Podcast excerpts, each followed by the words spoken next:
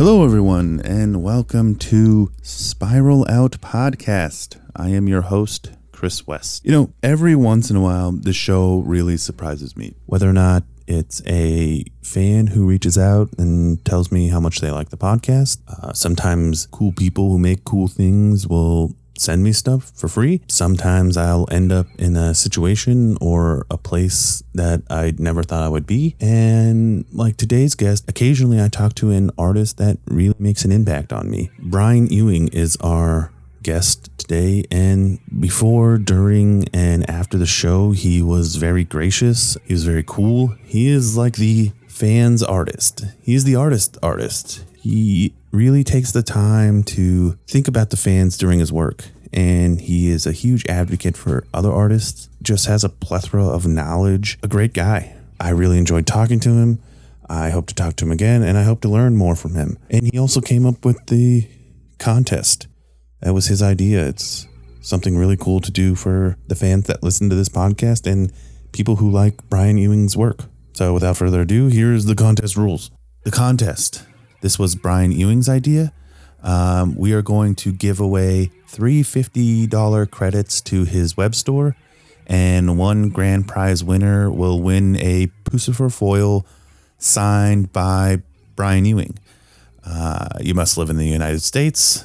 During the course of this interview, there is a question and an answer.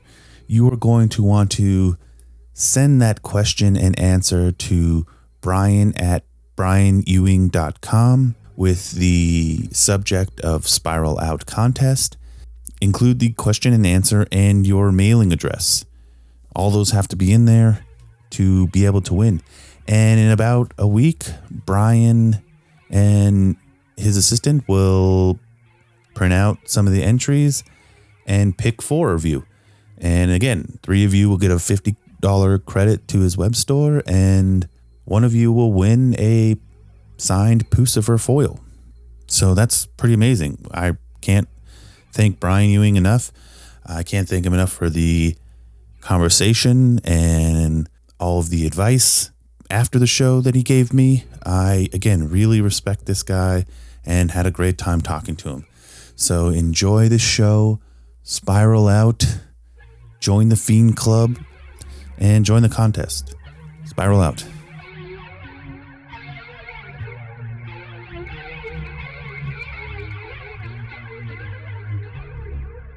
Looking at the levels right now.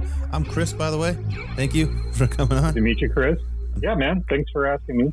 Um, there's actually a uh, thunderstorm here right now, so Oh, yeah? you might get some of that. So it'll be extra spooky. Uh, The add to the ambience. Yes, that's, Uh. that's what I that's what I paid for. Hello, everyone, and Yeah. welcome to Spiral Out Podcast. Our guest today is Brian Ewing, right? That's how you say it? Nope. No. Uh, Ewing, kind of like uh, Damn it. Dallas or the basketball player. Yeah, I thought you were. Uh, I was. I was listening to your previous interviews, and you were so- getting every, you were nailing everyone's name. I, I'm so disappointed. Dima, yeah. what's his last name? I can't Uh, pronounce. I'm not going to try to say it right now because I'm to, I just broke my streak. Yeah. Uh, so just think of Dallas or the basketball player, and you're good. yeah. Uh, Patrick Ewing. Uh, Got it. but just Brian Ewing. I'll just cut out me messing it up. I'm just kidding. and continue the streak.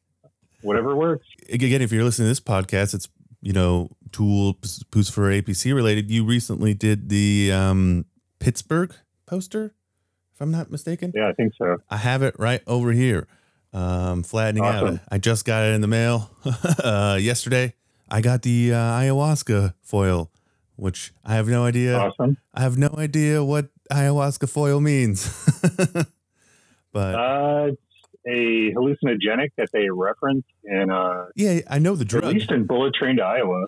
Okay. I know the drug, the DMT, whatnot derivative. Yeah. But uh, as for it applying to a foil, I was I was very curious about. Uh, just the pattern of the foil. You know, uh, uh, there are select different foil patterns you can choose.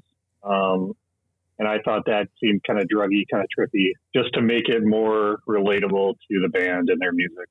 So I just gave it that title. It got, it got me. I was like, what? i Ayahuasca foil? Sold. I like to secretly think I'm clever, and a lot of times I'm not. So I think that one you were pretty clever. And I don't think it's a secret. I think if you look at your art and go through, you know, what I could find on history, you seem genuinely intelligent and clever. Um, and I don't mean that I condescending. got my moment. The- Your first Puscifer poster, how did that relationship start? Uh, you did the wrestling one uh, a while back. Yeah. The last six tour, like six That years ago. 2015. Yeah. Um, trying to remember. I tried to remember last week. To be honest. You're a busy man too. Uh, I recall, man, I'm probably going to screw this up, but maybe it's not a bad thing. I the the band's management hit me up, or it was Zoltron. I cannot recall, and if it was Zoltron, I apologize for not remembering correctly.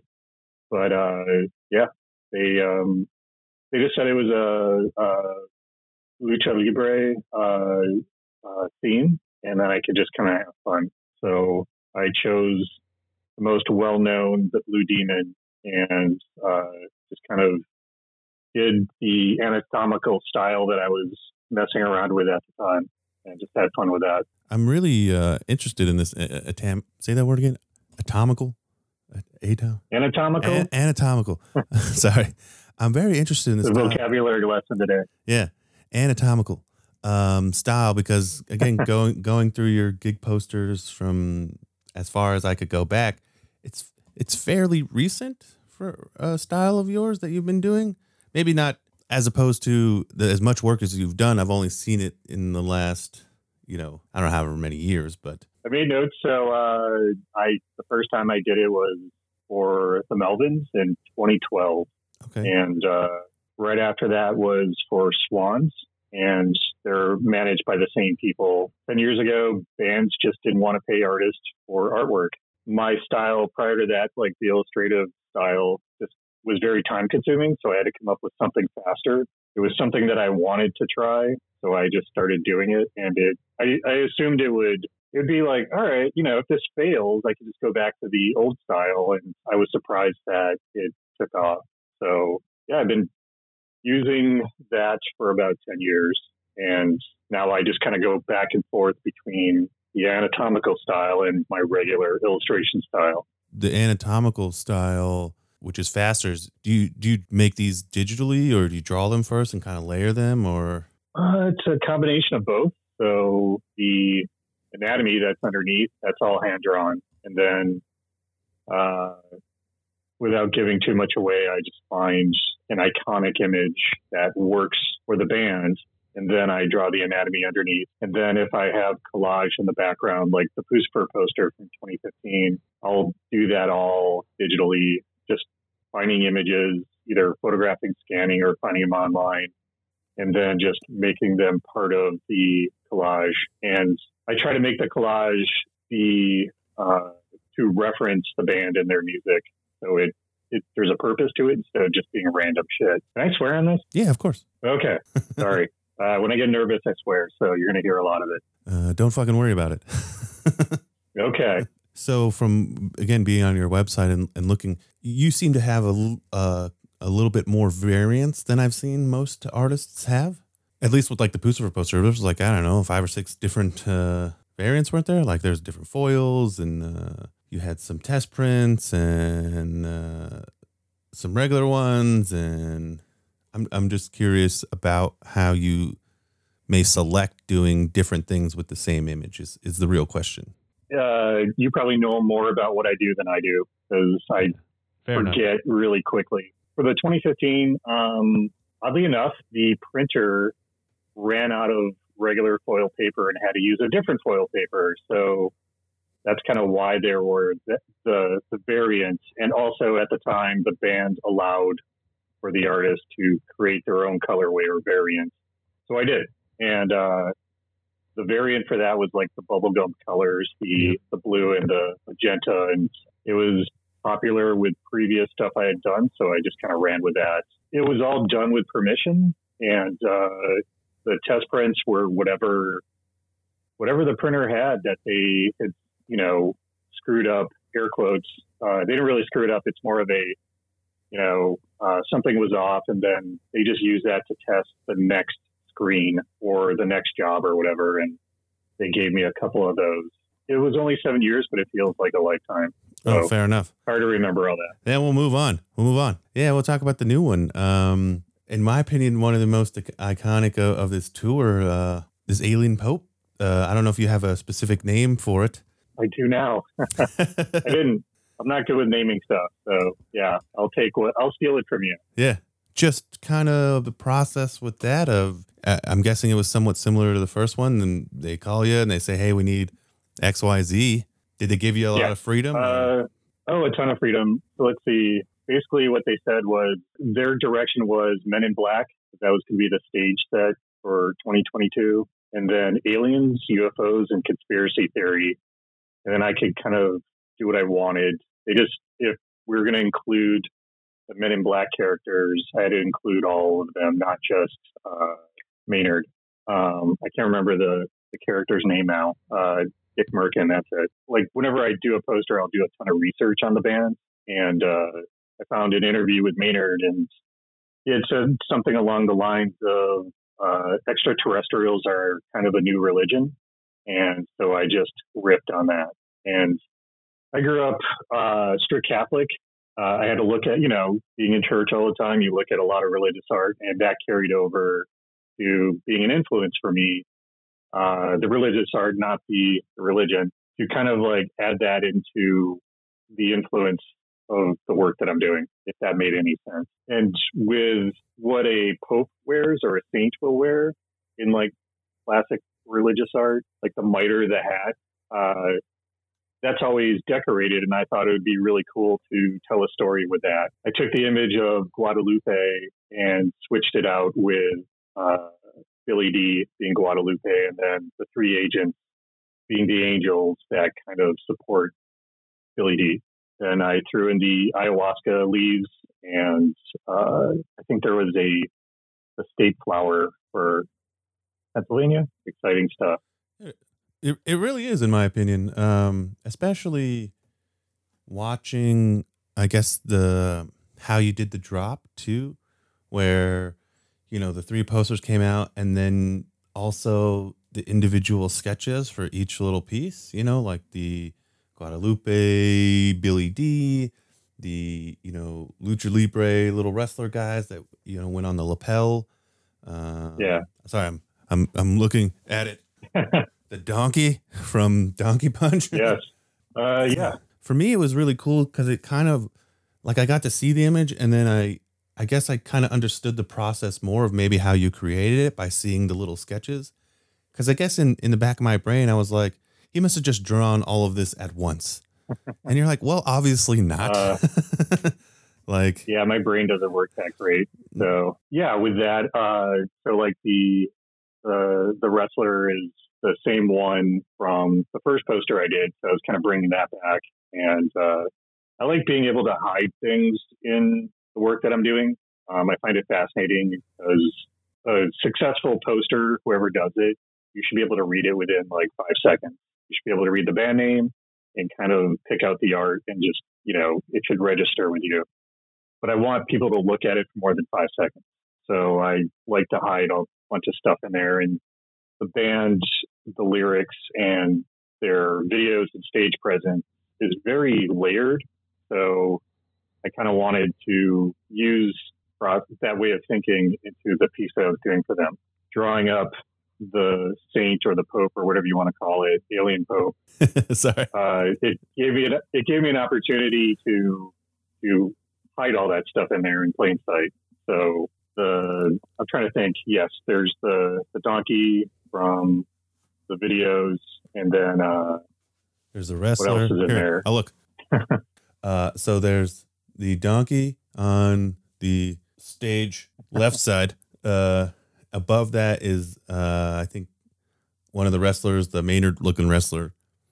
And then yeah, yeah, that's him from his stage Yeah. shows.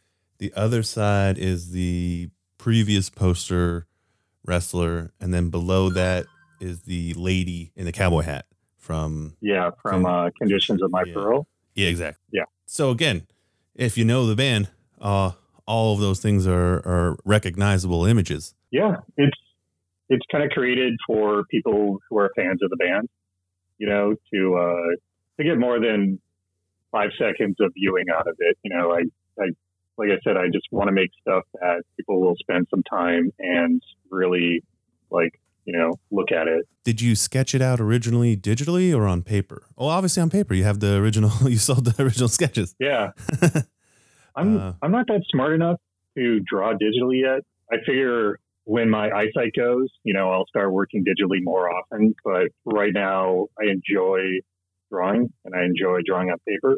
So uh, it doesn't matter how you do it. That's just how I do it. Um, and uh, yeah, and at the end of the day, you can't sell a file, you know, but you can sell a drawing. So there's that as well. Sure. You know, the, the, the added bonus. I recently talked to another poster artist who uh, did some things digitally, uh, did his poster digitally, but had previously sold some sketches and was, I think, kind of kicking himself that he didn't sketch his Puscifer poster out on oh. paper first. uh, yeah, uh, you know, it's the old saying is, you know, use all of the buffalo. You know, like use yeah. it all. Tatanka. yes, uh, was that Dances with Wolves? yeah, um, sorry, I don't mean to throw that out there. I haven't seen that movie in probably since it came out. Not to complain, but artists really don't get paid a lot to do these posters. Yeah if you're smart, you'll figure out ways to monetize what you do. You know, this isn't it, poster artists don't do this completely for fun. They also have to pay their rent. This is a good way to kind of help pay that rent, you know, because most artists are probably making less than minimum wage. They probably get, you know, maybe a dollar or two an hour for all the hours they put into the work that they do. The bands really can't afford the way the music industry is set up kind of sucks, and we all know it. We all accept it, so we can't complain too much. Um, but uh, so bands really aren't going to pay you thousands of dollars to do a poster. Uh, you got to figure out ways to get paid. You know, um, the other good thing is that if you're smart, the artist will retain all the rights to the artwork. You know, 10 years from now, or even 10 days from now, if the band is like, hey, we want to make a t shirt, you're like, cool. You're going to have to pay me a licensing fee, and that's fair, you know, um, because there's you're better off getting paid in print than you are just getting an art fee because it's a little more work to sell prints, but you will actually make enough to pay your rent that way. Agreed, and especially you obviously work with a ton of bands, but the in my travels in doing this, it seems like anything revolving around Tool, Perfect Circle, Puscifer, uh, you know, even Primus, and just sells out like instantly. I just assume it's a middle-aged white guy. You know, I don't know. Um, it's like uh, that's me. What used to be kind of same here, man. Um, I even have a beard to prove it. Uh, I can't grow a beard. This uh, is this is like three months. someday, someday, someday because these bands have lasted so long, their audience has it's kind of like they're they've matured and so has their audience. And I think that their audience wants more than a t-shirt or a fucking pint glass or a sticker. You know, they want like posters are meant to advertise a show to get people into the door, but also they serve as a, a keepsake, a reminder of that night that they had seeing that band. And posters have been having a renaissance for the past year, 10 years. So that's been great. And uh, I think people see the value in that. And some people see more value and they think they're going to buy it, flip it on eBay and make thousands of dollars. And good luck. You know, I don't know. How I kind of see it being a collector myself. And again, I can't draw a stick figure. It extends the universe. You know what I'm saying? Like I get to go to this show or multiple shows, pick up a poster. But now, at least with the art community or you know these different pages and whatnot i can join a facebook group or an instagram thing and talk to other people that have similar stuff and it's no longer just i go to one show get one poster. It's now i'm part of this huge group and there's many artists and there's many different bands and many cool images that i can now participate in. Yeah. I, that's that's um, what i get for, from it. Well, my unprofessional theory about all of it is, uh, you remember, you know, when you were a kid in high school, you know, and you wore your favorite band T-shirt and you didn't really know anybody. Someone's like, "I love Metallica too. Let's be friends." Yep. And that's kind of what music is to me. It's uh, it it it opens a door to meet other like-minded people that have the same interests as you. Then there's everything that kind of gets added to it, like the artwork and the videos and the tours and stuff like that. And um, uh, maybe this is something new where people are trying to find more community in different things instead of just politics, religion, you know, and location. You know, there's more to it. And with social media, there's nothing stopping anyone from befriending someone in another country, you know, and it's pretty cool. It's it's really fun to see people kind of just uh, put their bullshit aside and get along, and uh, you know, just talk about the things that they love, not the things that stress them out or that they hate. Um, and uh, it's with all this technology, it's really fucking lonely to be a person. Yep. So it's a great way to kind of deal with that loneliness, you know?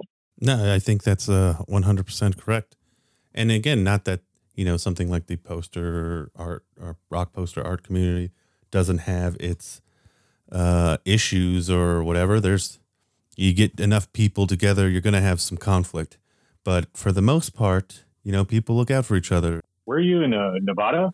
Yeah, I'm in Las Vegas. Oh, cool, cool. Yeah, it's hot as Well, fuck here. at least you're you're at the epicenter of all uh, all the alien conspiracies and stuff like that. It's pretty cool. It is. I, uh, I don't know how you deal with the weather, man. It's pretty uh pretty dry and pretty hot. There. Yeah, we just don't go outside until like, I don't know, seven o'clock. You, Makes sense. and you try to do everything you want to do outside, chore wise, if you have any, before about eight o'clock. Anything, Wow. anything after, crazy. anything after eight o'clock, it's just, it's obviously just life for me, you know. But uh, I'll have people visit, and they'll be like, it's, it's like you live in a wasteland. Like nobody's in, nobody's out during the day. You know, why would you do this to yourself? And it's like, it's just where I live. I just assume you guys have tunnels that connect you to everything, We should, like the casinos. Yeah, we should, we just use Uber. there you go. Lots um, of AC and Uber. it's like building car, another building with AC car, maybe a water, large body of water sometime. nah, a lot, a lot of people outside right now. Back to the poster. I'm curious. For some reason, yours seems different to me. Your re- most recent Puscifer poster. I don't know why. I think it's the composition. Just this big alien right, right in the middle. You know what I'm saying? How aware were you before you sat down and drew that you were going to do this big of an alien? Like, how did you build your con uh, Uh, your uh, composition? Never really thought about that, and no one's ever asked. Uh, a good question. I had a couple of different ideas. I just knew I wanted to draw an alien, and I kind of sucked at drawing the gray aliens. I did one for the Foo Fighters, and it wasn't my best piece, and I was kind of bummed out about that. So I felt like I had to do a better uh, alien. And one of the guys that does the best aliens in rock posters is uh, an artist named Munk One. He's yeah, I know him. I've heard, I've heard of him. super nice guy, also an amazing artist. And I was like, dude, he does such great aliens. He does a lot of great stuff, but uh, I wanted to do a better job than what I had done previously.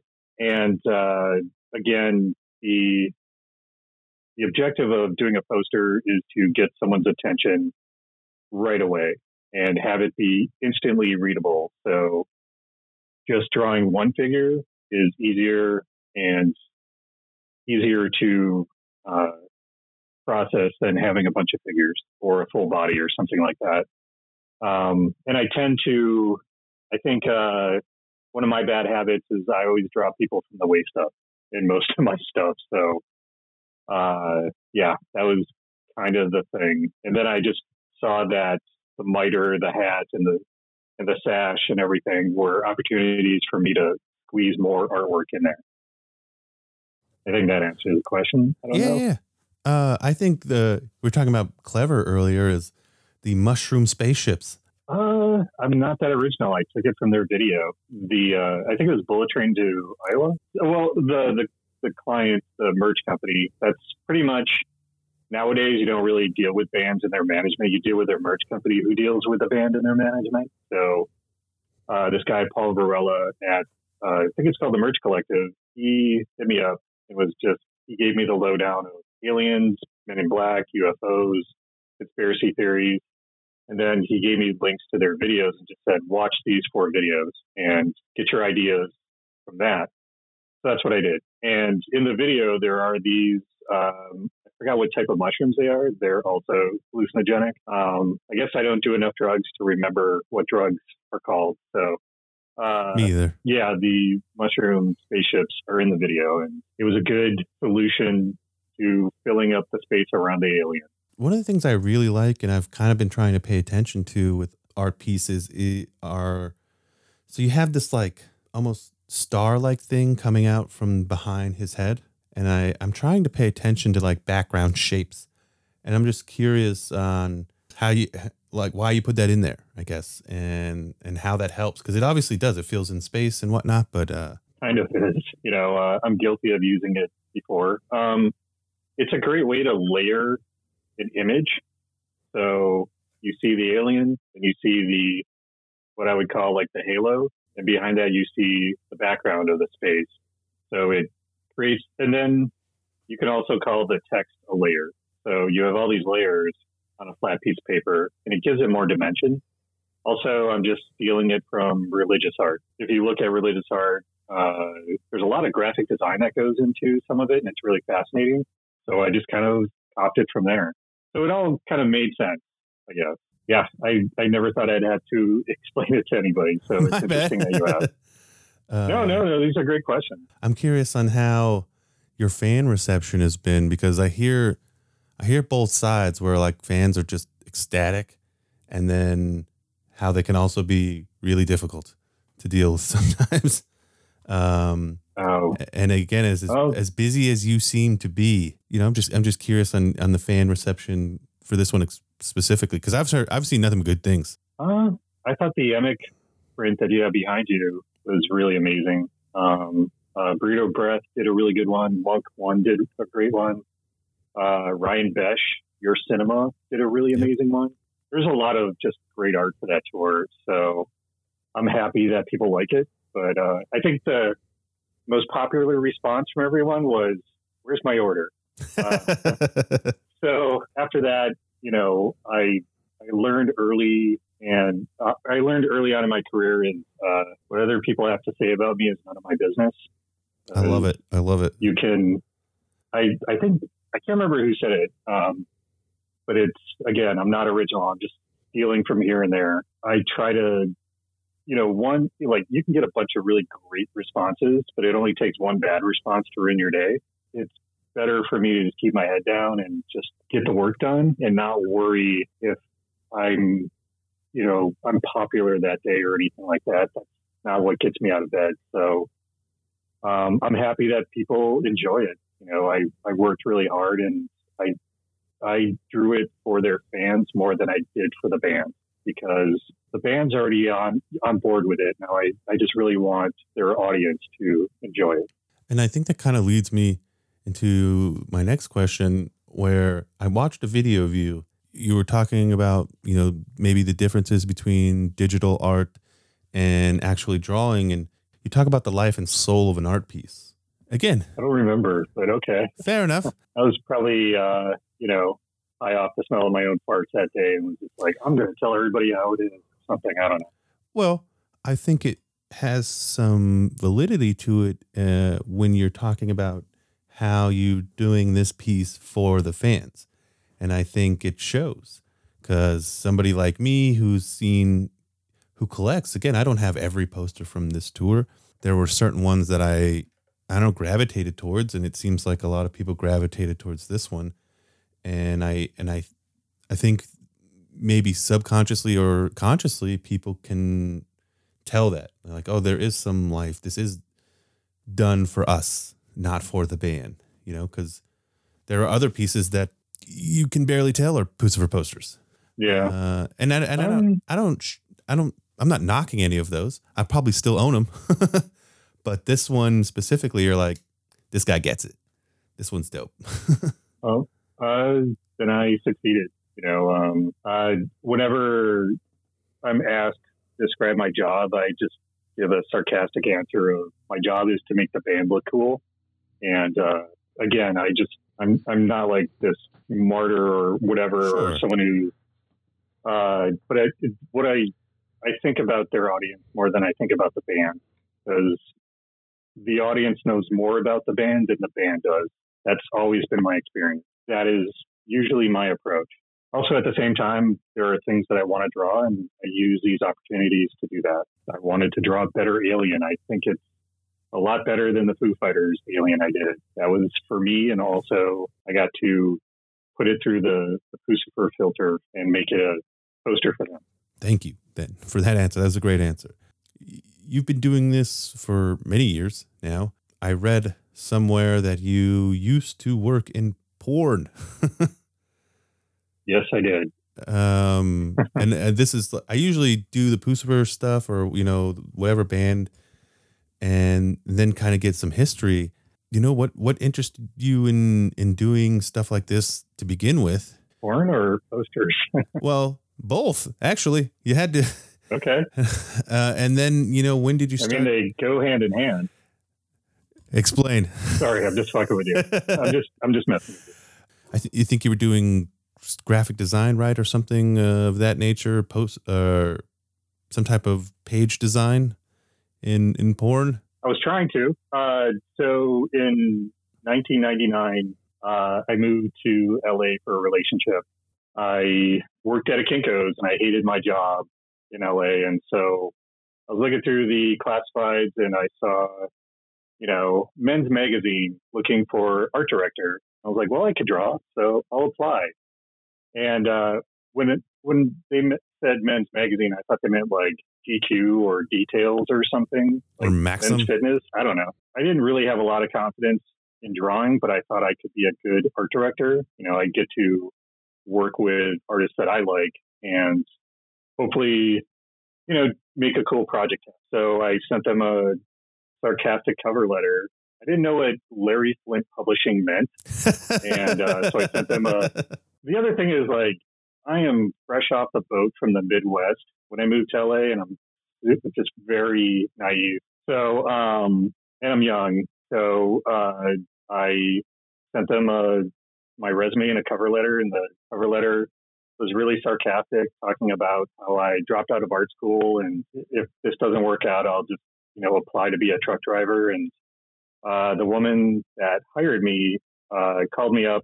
This is, you know, people really didn't use email 20 years ago. She called me up and just said, uh, I thought you were really funny. Would you like to come in for an interview? And uh, so I did. And we spent 20 minutes talking about the job and we spent two hours talking about music. And uh, it was this woman named Sharon Ludke. She just saw potential in me. And I, you know, I was just really surprised. So basically, long story long, I got the job as an art director. And the next day I got fired Why is that? uh, because Larry Flynt's niece or daughter or somebody had a fiance that needed a job. So Oh, it's kind of like you remember Reservoir Dogs, where they're just like, yeah, you'll get a job at the dock. You don't have to do anything. yeah, You yeah, yeah. you know, collect your check. And it was kind of like that. It was, you know, it was an honorary title for this guy. He didn't do anything. And uh, so I lost the job and Sharon called me back. She's like, I am so sorry. You're fired. I was just like, oh, okay, whatever. You know, I didn't even start, you know. Um, uh, so she's like, I really want you to work here. So she found me another job within the company where I uh, dealt with scheduling, which meant I worked on all the magazines and I made sure that they got to the printers on time, they got to the distributors on time, and uh, that the art directors turned everything in on time, which is really the opposite of the type of person I am. So it's funny that they gave me that job. And uh, I was trying to work my way into getting an art director job, but she had quit. And the person that took over for her just hated my guts. So Oh, it happens. every time I, oh yeah, every time I applied within the company to do some kind of creative job, she would just stop it. You know, she would just put the kibosh on it. So after like a couple of years, I just quit. Um, and I made sure that was my last real job ever no matter how bad it got, I would still try to be an artist and never have to go back to like a day, to a day job because I wouldn't want to say, "Oh yeah, I got a job at Office Max after working at Hustler magazine." So yeah, um, I forgot to tell you some like interesting Hustler stories. One of the people I worked with was uh, Mackie Osborne, which was Buzz Osborne from the Melvins. Okay. It was his wife. And she was one of the first people I befriended. We would talk every day and I would show her everything I was working on. And uh, she would just, would you want to do a poster for the Melvins? Like, yeah, sure. You know, I had just done one for Hank 3. And she's like, oh, we're good friends with him. Why don't you do a poster for my husband's band? Also, one time Tool came into the offices. And so I briefly got to meet Adam Jones. I was, he was the only person I cared about. Yeah. Uh, because he's an artist, and that's what I gravitate towards. Um, and I knew that he was doing special effects and stop motion, and he did some illustration. And I briefly got to be like, hey, you know, they were they were there to see Mackie and the woman that hired me, Sharon. I'm not sure why, but they were in the offices, and so I just got to pop my head and be like, hey, what's up? What year was Uh, this? 2001. Oh wow, that's awesome. I have yet, Uh, I've met everybody in Tool br- very briefly, except for Adam Jones. I haven't yet to uh, Hmm. meet Adam Jones. he was at Comic Con. Uh, Yeah, I I couldn't couldn't get away from my booth, but my buddy, who's a filmmaker, uh, he was at my booth promoting his movie Drunk Bus. So here I am promoting his movie on your podcast. He was there, and he is a huge Tool fan, so he just dropped everything and ran, and got a chance to talk to him, which was pretty cool. Uh, I was jealous, but I couldn't get away from my booth. It Um, it happens. not sure where I was going with that, but I guess we're that just was my yeah. I mean, it's a super interesting story. I I guess the where how where does it lead into like poster? Um, you know, when when did you do? oh, um, What was your first big band? I don't know. I was doing. I I moved from Minneapolis to LA, and that's where I got the job at Hustler. And prior to that, I was just doing flyers for the local venue, First Avenue in Minneapolis. And uh, so whatever bands came through, I'd just be like, "Can I do a flyer?" And they would just give me like free drinks and tickets to the show. When I moved to LA, um, I tried to keep that business model going, but try to get paid. Um, so I reached out to the Troubadour and started doing stuff with them. As far as like first big band, I really don't remember. It's been 20 years. Yeah. So No worries. yeah, uh, I don't know. I hate to do this. If you go to my website, you can yeah. see like No, some of the early that's- work. That's not a that's not a bad thing at all. Uh, people listening should go to uh, brianewing.com and a his store. And uh, I guess my next question: How do you keep it interesting after twenty years? Like, how do you keep pushing yourself or experimenting? That's a tough question to answer. So basically, I just try to get out of my own way, um, gravitate towards what's easiest, which isn't always the best. You know, the path of least resistance. I make sure that my influences go beyond rock posters, and uh, I definitely there have been times in my career where I just drew whatever I wanted and threw a band name on it, but uh, now I try to really pay attention and do my research. So, like the most diehard fan of that band will find something they like in it, and that gives me permission or license to draw stuff that I don't normally do, um, or to find ways to shoehorn the stuff that I really like drawing and make it relevant to the band. Uh, I started learning how to use Photoshop in the past couple years. Uh, my friend Steve Chanks, he's been helping me learn Photoshop. And so every week we just show each other what we're working on. And he'll point out to me in a very constructive way, like what needs work. And it really helps me, uh, like I said, get out of my own way. Because if no one was pointing out what doesn't work, I would be too lazy or selfish or childish to make those changes that would make the piece a better piece. I think that's one of the ways. And just nowadays, when I work on a piece, I take notes. I don't know why I love taking notes now. And uh, even if I'm not working for the band, if an idea comes to mind, I'll keep notes open. And so uh, I kind of have like a, a like an open door with Metallica, and they just say, if you have any ideas, let us know. Otherwise, we'll hire you when we have an idea. So I just keep a list of notes of like, oh, this would be a cool image, that would be a cool image, and if I can find time, I'll present it to them. And I just look at a lot of art. I, I let my I I try to let myself be influenced, and I most I I find the most joy in art that is totally opposite of mine because I know how my art is made, but I don't know how someone else's art is made, especially with a different style. And I find that fascinating. Uh, if you ever hang out with musicians, which is really annoying, they will shit all over songs or bands that you like because they're looking at it from a technical aspect, whereas I'm looking at a song, listening to a song just from a emotional, you know, uh, yeah, you know, a fan, someone who doesn't know anything about music, just enjoys what they're hearing. So I try to look at art that way too. Otherwise, I'll ruin the, the pleasure of looking at art for myself. It's so stupid. No, it's but, not. It's not at all. Cause, yeah. Uh, it's not stupid at all because um, I went to film school and I make short films and stuff from time to time. And there was definitely a time in film school where you'd be hanging out with your film buddies and they couldn't watch like I don't know, for example, a Marvel movie. You know what I'm saying?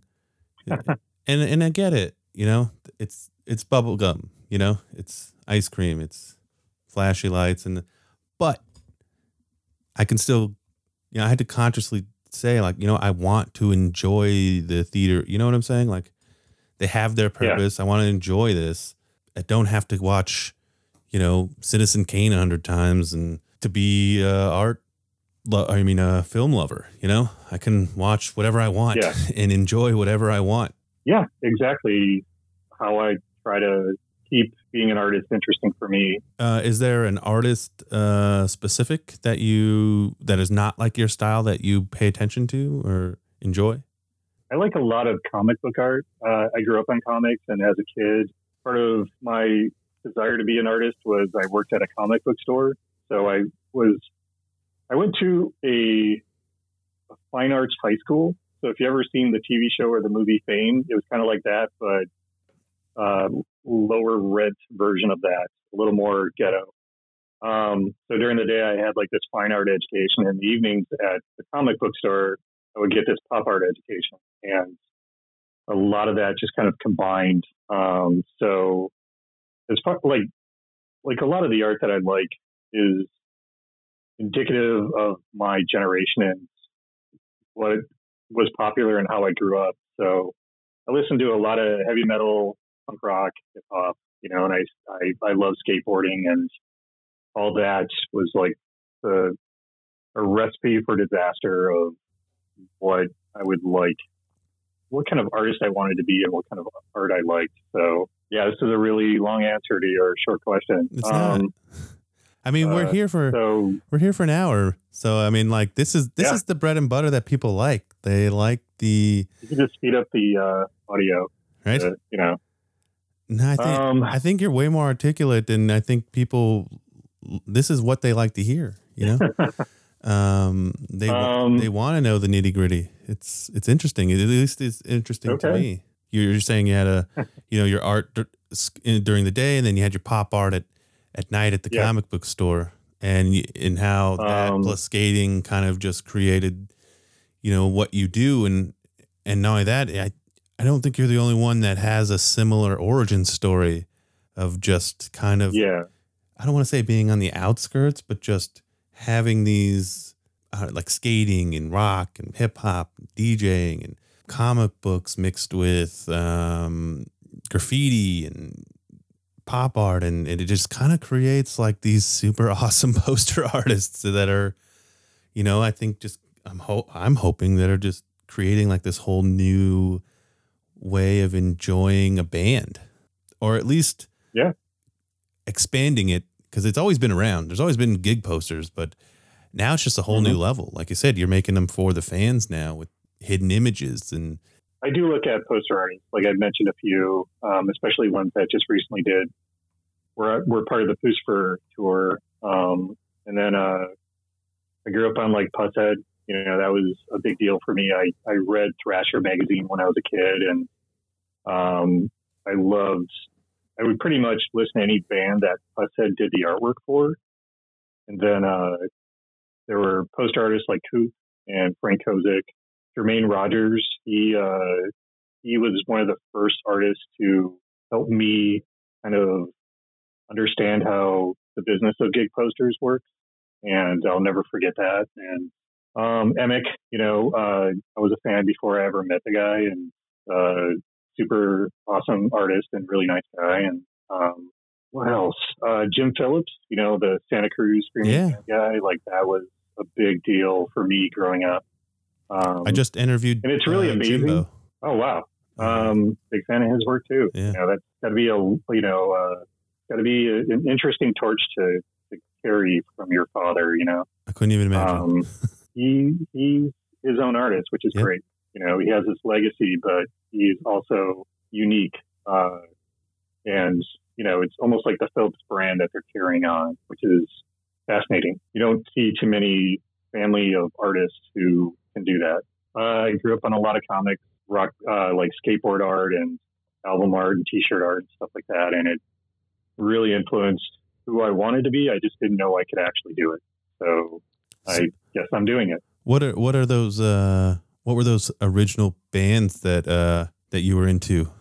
Like, what were your you know middle school, high school? Uh, like, ah, oh, you know what I'm saying? Um, I'm pretty old, so you know, I grew up with uh, grunge stuff like that. Prior to that was thrash. Thrash was like a big deal. Everybody has like that band, that artist, that whatever that they're kind of embarrassed about, but it was their gateway into the taste that they have now. You know, so yeah, I listened to Poison and Cinderella and Motley Crue and shit like that. But that was my gateway into Slayer, Iron Maiden, Metallica, um, Anthrax, uh, shit. Um, I never get to talk music with people, so it's hard to to like dig up all this stuff that I grew up with. Um, and uh, one of the biggest bands that really had an effect on me were the Misfits. I didn't even know at the time that I would still be so influenced by them. Uh, but back in the day, when I was a kid, one of the first albums I bought was the whatever reissue of Walk Among Us from the 80s, because I'm that old. And uh, uh, so, yeah, listening to bands like that. And um, my brother and sister, I have an older brother and sister, and they they had different musical tastes. My brother loved like Frank Zappa and all the hippie shit. I really couldn't get into that. Um, I can now see the benefit of it, but back in the day, I just wanted I wanted to listen to what my generation was listening to, and it was none of that fucking classic rock. And the irony is now what I what I what I grew up listening to is now classic rock. Uh, my sister listened to a lot of like house music and hip hop, so that was that was an influence as well. So like in the '80s, you know, punk rock and hip hop were still in their infancy. You know, they started in '77 around the same time and pretty much in the same city, which is fascinating. But by the time it hit, I, I grew up in the Midwest, so by the time it hit us, it was still brand new. Same thing with graffiti. You know, that was such a that was that was from my generation, and it was so fascinating and so dangerous. You know, because everything was so illegal, and it made you want to see more of it and to try it. But for me, I, I never played a I never played music, so I just love the art, and so the art, like the album art, the T-shirt art, all that stuff, uh, skate decks, that really influenced who I wanted to be. Um, Speaking of misfits, I got two questions: Glenn Danzig or Michael Graves? I'm not going to answer that question. I love. You already know. I good for you, man. You know, uh, the band kind of ended when Danzig left. You know, that's just my opinion. you know what? Uh, I they love- should have just changed their name. I don't disagree. And the and the sad part is, I really really like what Michael Graves did. It's just not the Misfits. No, no. So And I love I love just been those songs, smart to call it something else. but I, I had to ask. And and then going into your your logo, it's obviously a Misfits reference, right? Um, your Oh yeah. You know the one behind you. Did you have to get any creative licensing for that, or you just kind of manipulated it to? Because I know their Uh, fan club is called the Fiend Club too, right? Yeah, but they took it from Vampira. Gotcha. Before uh, Elvira, there was the original uh, like horror movie host Uh, her name was Vampira. She was around in the 70s. Misfits wrote a song about her. And Glenn Danzig was very smart to take all his influences, run them through his own filter, and create the visual iconography of the Misfits. So, like, the skull is from The Crimson Ghost, which right. was an old serial, you know, which is kind of like they would show that before a movie. You know, you would see this like 10, 20 minute, you know, episode, like a TV show before you saw the main feature. And that's the Crimson Ghost. So he, he took it from that. And then the Fiend Club is from the Vampira Fiend, Fiend Club, unless I'm wrong. And so I'm just carrying on the tradition. You know, no one really owns. And so, you know, Shepard Fairey had done it. And I was like, oh shit, Shepard can do that. I'm going to try it. And I had a show in 2015 and I was just insanely crazy about the Misfits at the time. And I made it like a Misfits theme show.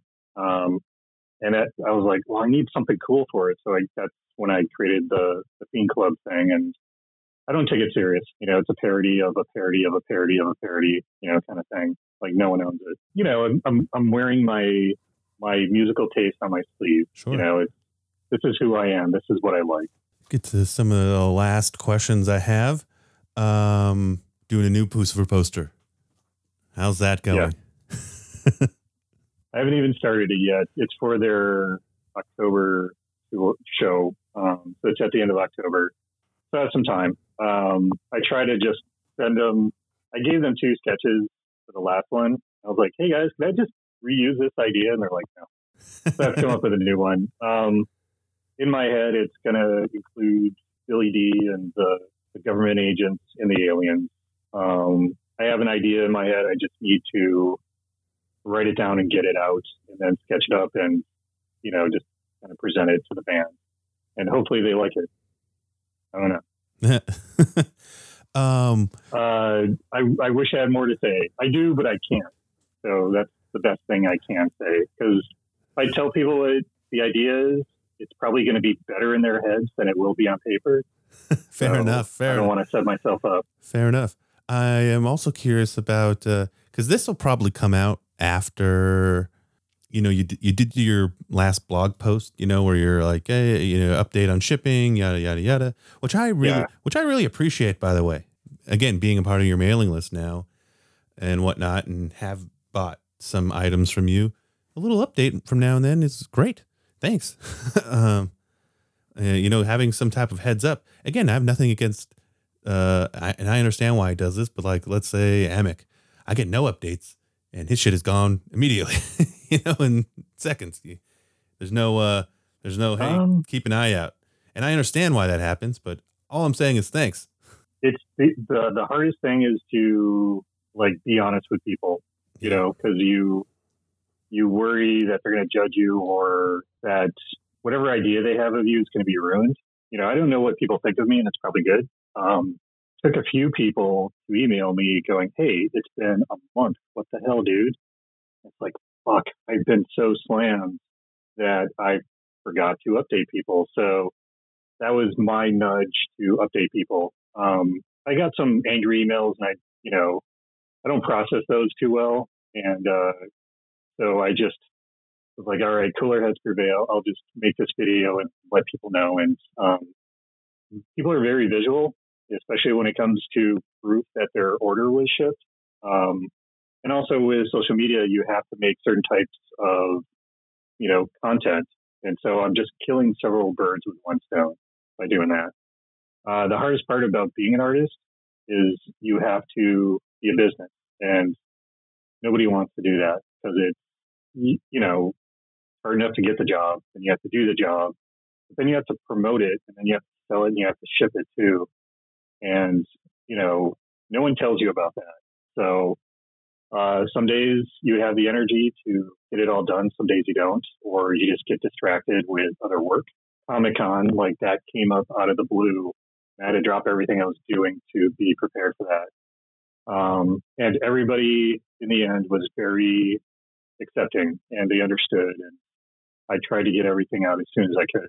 So I tried to get everything out as soon as I could. And, uh, you know, I made sure to not release anything else until I took care of the people that have already, you know, bought these prints. So I hope uh, everybody doesn't hate my guts. Speaking of the Comic Con, uh, that's kind of interesting. Have you ever done that before? Yes, I did it for about 17 years. Oh, okay. And then uh, I got burnt out. You do anything long enough, you have stories. So I have a billion stories. You say you have a bunch of interesting stories. What's the first one that comes to your mind? I don't know. Um, you get to meet a lot of interesting people. There's so many. Uh, basically, having a booth at Comic Con is like standing in front of your portfolio. You just stand there, you know, and everybody just comes to you and it creates these dialogues with strangers, you know, that you'd never get to have otherwise. And a lot of people that go to Comic Con work in the film industry, TV, music, comics, obviously, and, you know, art industries. And so you get to meet some really fascinating, interesting, and sometimes weird people, you know. Uh, God, I'm trying to remember.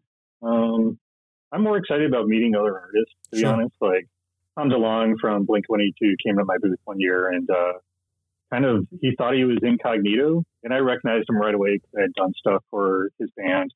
He's like, "So you do rock posters?" And I'm like, "Yeah."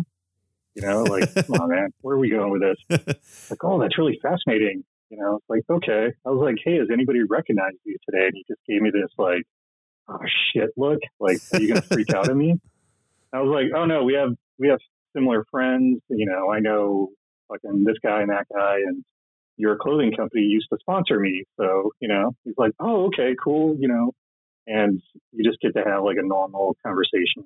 I've met actors, uh, musicians, obviously. Um, uh, I got to do a signing with Weezer one time at Comic Con. Wow. That was pretty crazy.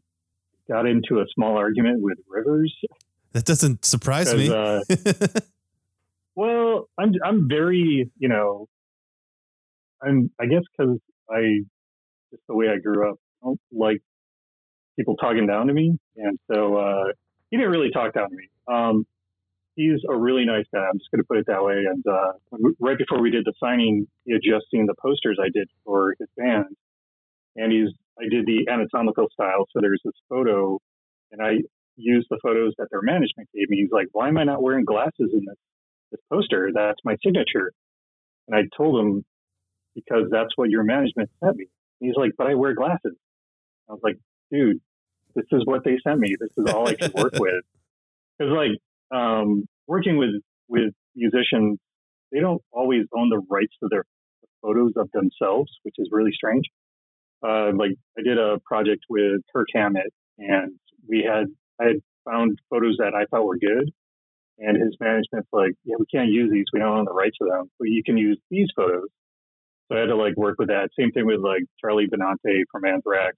Um, I did an album cover for him, and I had to take a bunch of photos and put them all together to make a new photo. Um, so anyway, uh, with Rivers, uh, he just didn't understand that his management only gave me one photo of him, and Brian um, Bell, the guitarist, was yeah. like, "Dude, chill out.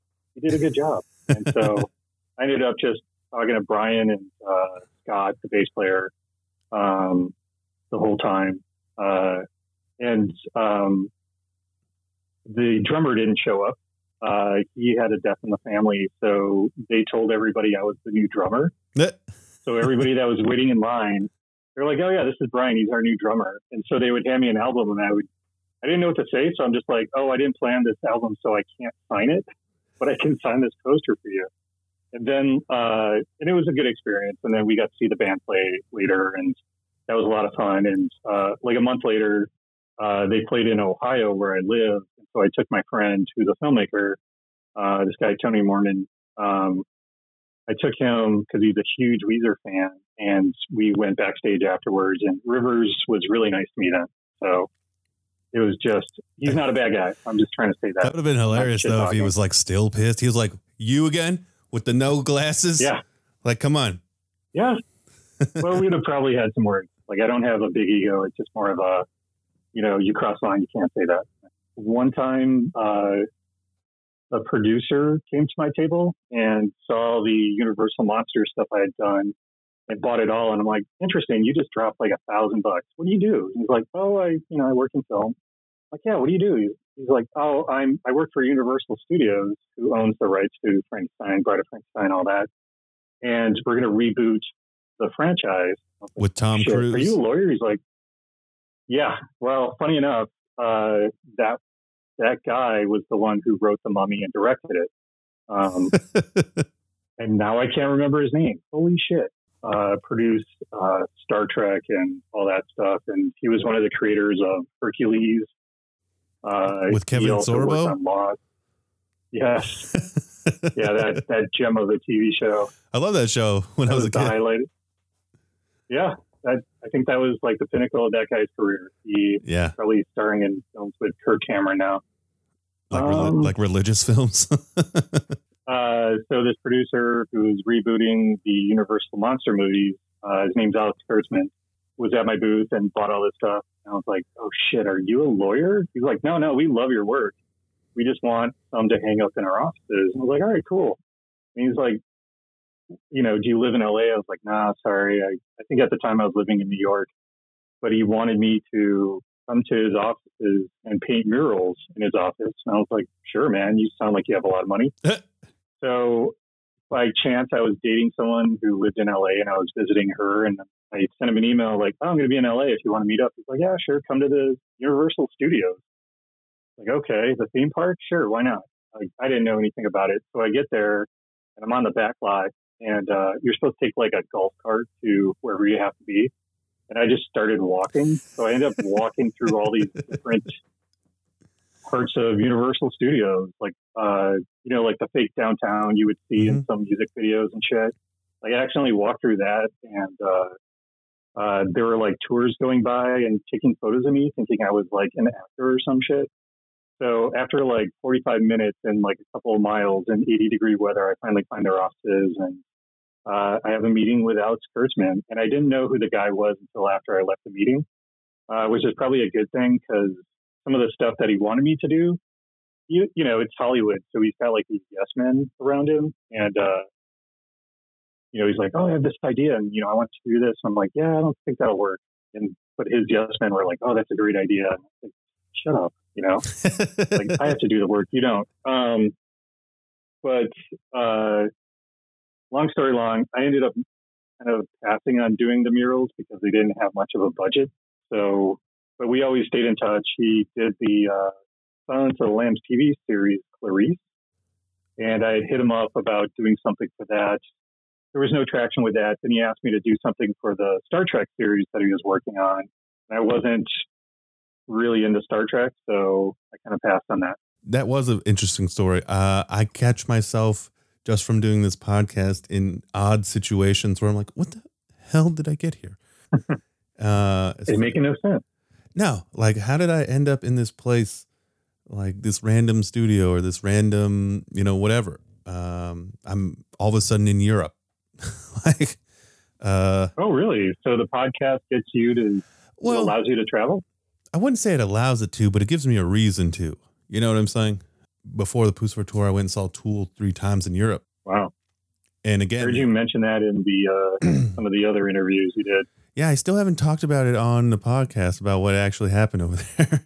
but maybe one day, because it's very. I got It's a good segue into that. Oh, really? I think you did mention that with the Dima. I can't pronounce his last Yeah. name. maybe I'll tell you after the interview what happened. Uh, Okay. It was. It's a pretty interesting story, and one day I'll tell it on the podcast when I won't get in trouble for telling it. you said on your newsletter that you r- randomly got new Puscifer prints. I mean, uh, Yes. and I'm guessing this will come out after you release those, but um, just curious what they are. If you're allowed to talk about those, or Um, yeah. Uh, so the management said, you know, it's funny, like what you can get away with if you just ask. believe me, I know. So the management, uh, well, here you are doing interviews with everyone. You know, it's, it's, I'm impressed. I think it's cool that you took the time to come up with something that other people would be interested in. And it's opening all these doors for you. You know, like a lot of people talk about doing that, but you're actually doing it. And I really think that's great. Thank you. Um, and it's just me.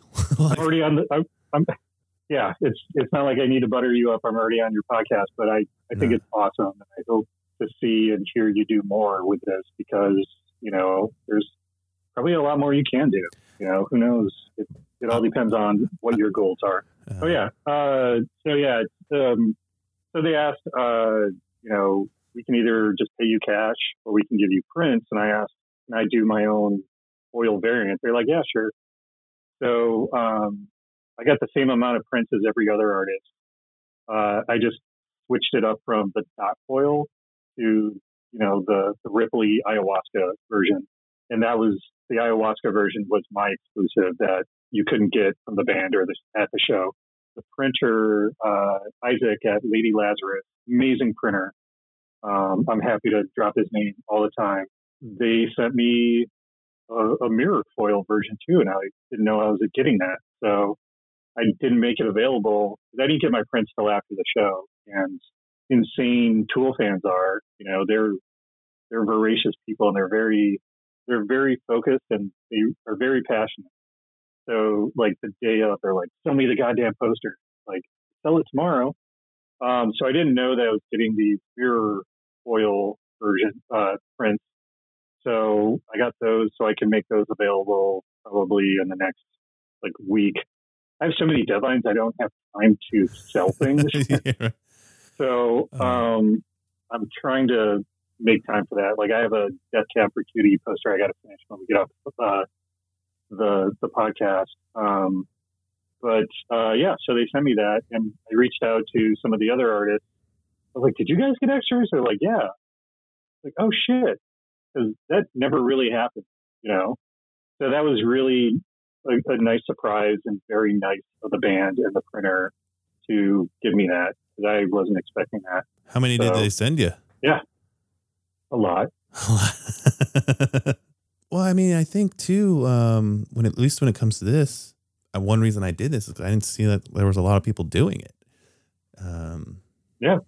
you know, there's so many artists out there.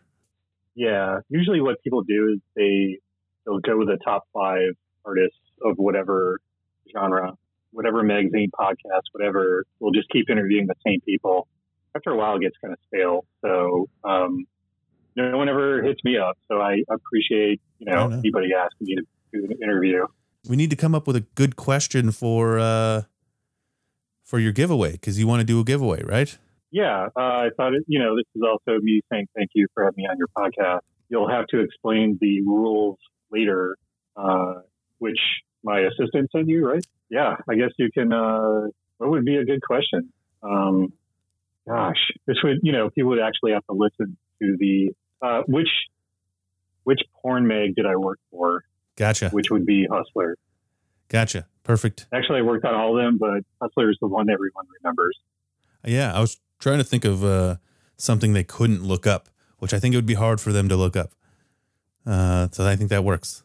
Maybe Maybe. Yeah. Uh, yeah. No, I don't have. I just wanted to say thanks, and if you can tell everybody where to find you. Yeah, it's. Uh, I think I'm easy to search, so it's uh, Brian Ewing, E W I N G dot com, and then uh, same thing with like Facebook and Instagram. If you don't find me, you'll find another Brian Ewing, and they might be more interesting. So maybe just follow them. uh, other than that, um, I have a newsletter that you can sign up for if you want.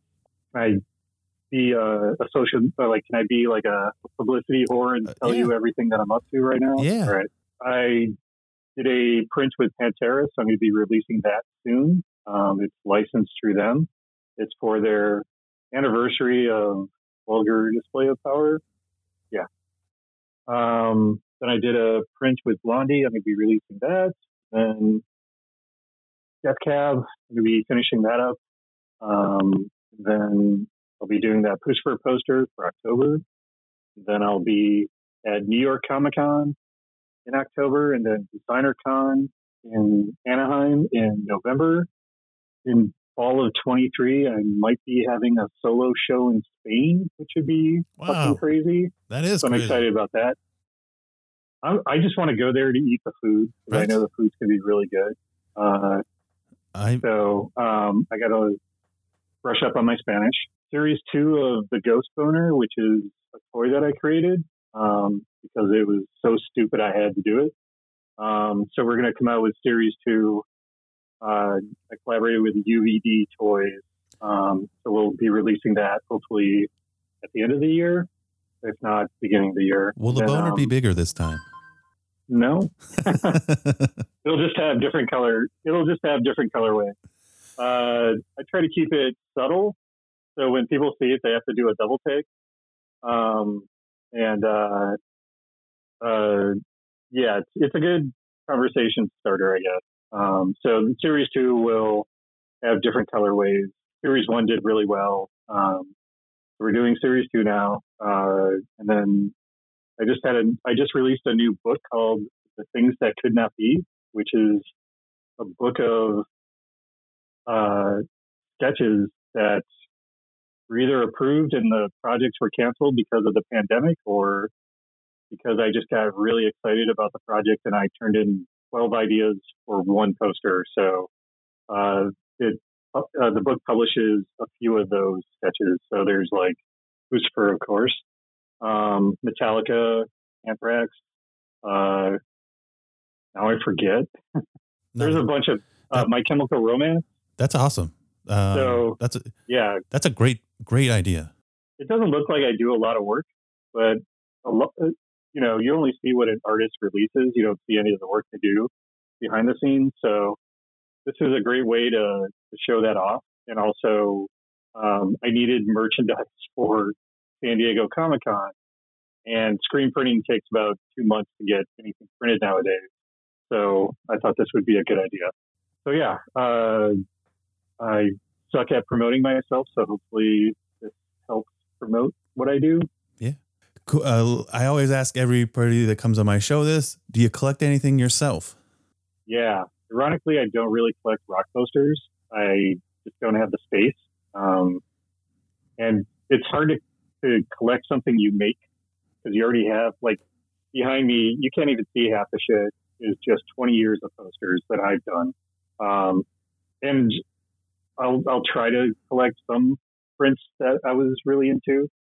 I get really pissed off when artists make a print that is like an odd size. And it's like, you Yes. asshole. Yes. I got to spend five hundred dollars on a fifty dollar print to get it fucking framed.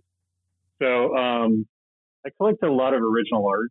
Um, to me, that's a little more special. You know, uh, uh, lately I've just been talking about collecting original art on my social media um, as a way to to kind of let people know, like, oh, this is a great way to support artists is buying the originals from them, and it's also you get to be that asshole who's the only person who owns that, you know, and Yeah. you know, you get to compete with other collectors in that way. Um, uh, so I collect original art from artists that I really like, and uh, um, I'm very fortunate to be able to do that. Uh, I collect. Uh, if I, I'm I'm worried that like I'll end up on hoarders because I collect a lot of books, like art books and stuff like that. Um, you know those huge IKEA square bookcases Yeah. you know, whether it's like eight, wait, yes, it is eight squares. You know, I have like six of those full of books. Um, it's crazy. What is like your uh, holy grail of uh, original art or book, or is there one thing that was hard to get that you maybe took took a lot of effort? Um, uh, I don't know. They all take effort. Like I have a story for each one. You know, it's Fair not enough. like oh, I just I, I didn't have to do anything and I got this book. No, I really had to like find um like some of my influences, like Ashley Wood. Like I own an original painting of his, or uh, this comic artist named Dave Johnson. Um, if you ever read 100 Bullets, published by DC, he was the cover artist for that. He and I are friends, and for my birthday, he gave me an original painting of one of the covers. Oh, Uh. Coop, I own I own one of Coop's originals. Actually, own a few. We did some trade. Frank Kozik, we did a trade, which was he's like the the, the grumpiest guy in art. It's hilarious. he's like an amazing artist. He's just uh, if anybody thinks I'm unapproachable, it's, I probably learned it from him. But he's a sweet guy. What else? I don't know. Um, trying to think. I, I have so many books; it's hard to narrow it down. No worries. Like children, you know. yeah. I collect what else? I collect stormtroopers from Oh, wow. Star Wars. Like, I don't care about any other character, but I love the original, you know, A New Hope uh, stormtrooper design. So you can't see it, but in the background on one of my shelves, I just it's just covered with stormtrooper toys, and it's just that design. I don't like any of the other versions, like the You don't like the foil Uh, variant episodes one, two- versions? Oh, if it's as long as it's the the original fucking, you know, seventies stormtrooper design. I love that helmet. I you know, but when they did like the clone troopers and all that shit, I couldn't stand it. But yeah, I collect a lot of that stuff too. And uh, gosh, I didn't. This is such a hard question to answer. Um, no worries. I can say I collect a lot of dust, you know, because I'm always in my studio, just covered, you know, just bent over my drawing table trying to get shit done. I collect a lot of dust, I guess. Thank you for coming on. This was an amazing conversation. Um, great guy. I'm so glad I got to spend, you know, it's almost been two hours. I, I usually only spend an hour with Wow. somebody. it's it's been two hours almost. And uh, I could I could keep you. I could keep going. but I don't want to I you got a You, death man. you got a death cab for cutie poster coming. Um Yes. Again, look for his uh mirror Puscifer print. If it already came out, it's probably gone by the time you listen to this. uh I, I don't know. You know, I It- was shocked that this release sold so well because the 2015 took me years to sell that print. So I'm glad their the band's audience is collecting more posters now. It's uh it's it's a whole thing. I mean, I had to practice on your website to be like, okay, this is how you can log in and get your stuff in and like I don't have bots or anything and that Uh, and that's what I'm competing against, you know? so, Really? Um, I, I, I listened to the Camille Rose Garcia interview you did.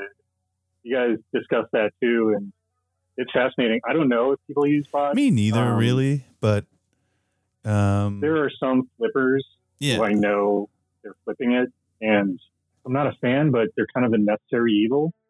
You know, they they inflate the value. It's overvalued. You know, you I I don't go to eBay Sure. because it'll just like send me into a rage. Um, but you know, I you know if I'm selling a print for fifty bucks, I got my fifty dollars. I have no control over what happens after that. Um, so what I try to do is just educate people and just say, hey, sign up for my newsletter, and I will randomly send it out instead of. I made the mistake of telling everybody I'm gonna, you know, it's gonna get released tomorrow. It's gonna get released in an hour. So I just had all these people crashing my my website um, instead of just signing up for the newsletter. So for for what I try to do is give back to the people that are supporting me is giving them access to this stuff before I post it to social media. And if it is a successful drop, I don't even need to post it to social media because it's on. Uh, so yeah, like this is my way of saying thank you is, you know, sign up for the newsletter and you will, you have a better chance than just hitting refresh on my website every day, I guess. Fair enough. So yeah, So thank you again. um, and it sucks. it sucks. Yeah. No, Sorry. no it does. No, it sucks because you want to, you know, help everybody out. Yeah. And some collectors are really genuinely nice, and then there are some who befriend you, get the hookup, and you think you have a friend, but you realize, like, nah, this person's kind of using me. So Oh, that's terrible. newsletter is the best way to go. It, it's I mean, it's first world problems, man. No, totally. You know? I, I mean, uh, so again, thank you, uh, Brian Ewing. Again, go to all of his social media, sign up for his newsletter, people. That's what we're trying to say here. Yeah. Sign up for the newsletter and keep an eye out for his book and buy things from him at his store. He's a great guy. Thank you for listening. Uh, if you can't, just repost it. You know, just there you go. say, hey, I dig this artist or that artist. You know, Yeah. uh, it's a free way of, you know, showing how much good taste you have. Yeah, share it. Again, thank you so much. Thank you.